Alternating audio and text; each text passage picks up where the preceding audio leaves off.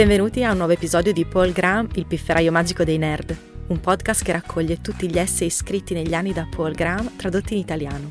Tutti gli altri essay in italiano sono disponibili sul sito paulgraham.it, mentre quelli originali in inglese potete trovarli su paulgraham.com. Cominciamo!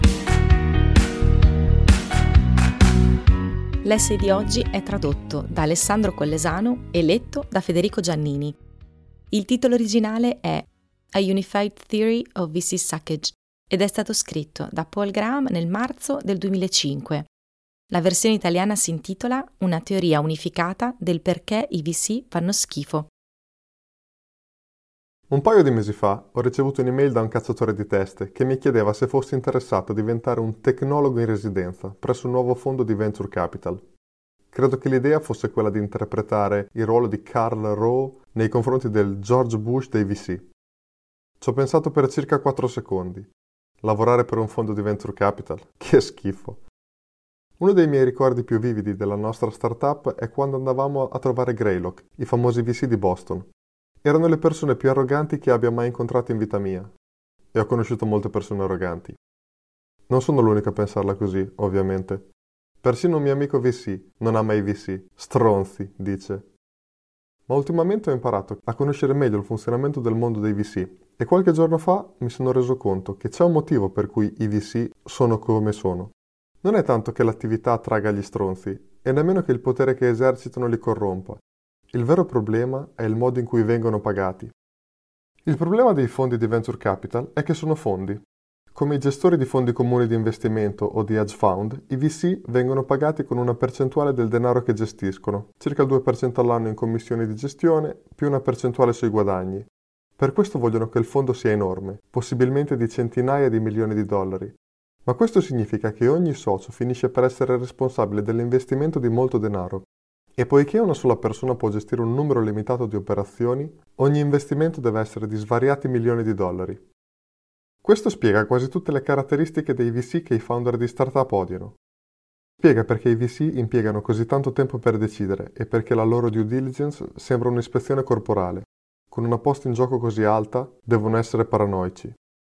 Questo spiega perché rubano le vostre idee. Ogni founder sa che i VC riveleranno i vostri segreti ai vostri concorrenti se finiranno per investire in loro. Non è raro che i VC vi incontrino anche quando non hanno intenzione di finanziarvi, solo rubarvi informazioni per un concorrente. Questa prospettiva rende i founder ingenui e maldestramente riservati. I fondatori più esperti la considerano un costo del lavoro.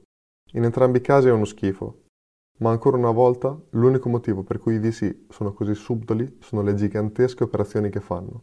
Con una posta in gioco così alta, devono essere subdoli. Questo spiega perché i VC tendono a interferire nelle aziende in cui investono. Vogliono far parte del vostro consiglio di amministrazione, non solo per potervi consigliare, ma anche per potervi controllare. Spesso insediano anche un nuovo amministratore delegato.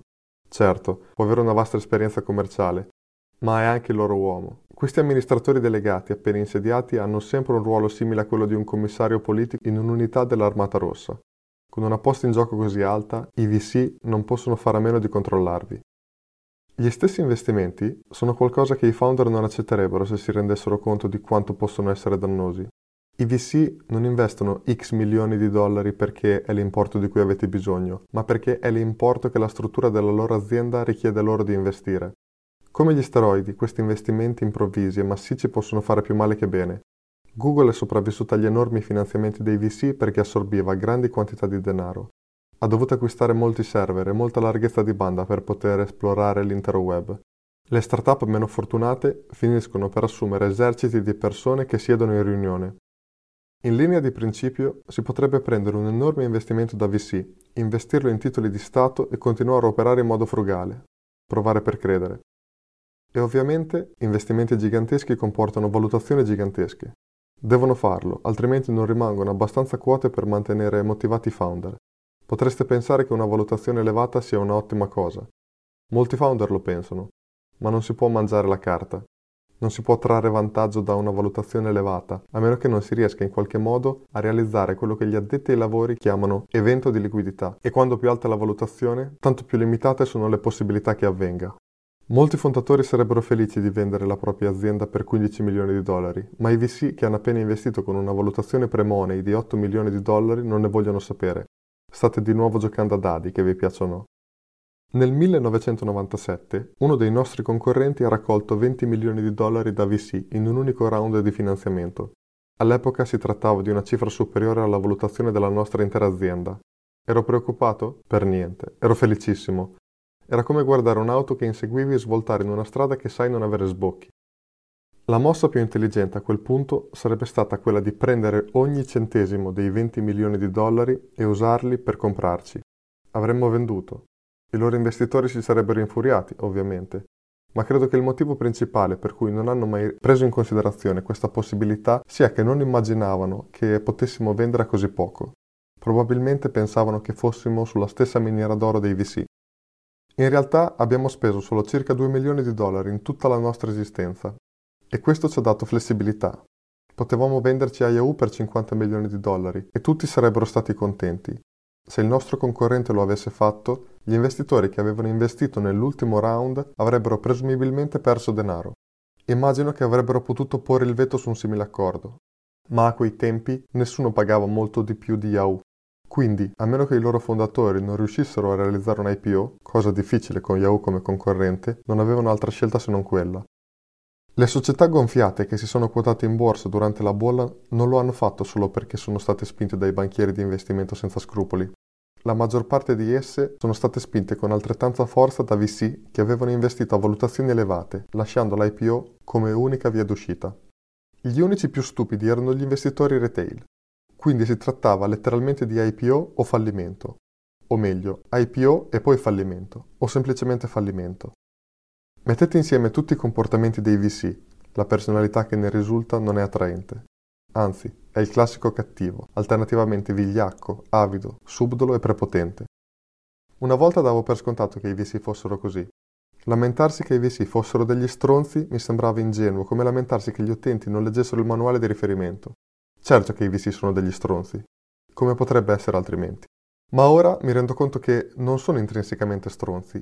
I VC sono come i venditori di auto o i burocrati. La natura del loro lavoro li trasforma in stronzi. Ho incontrato alcuni VC che mi piacciono.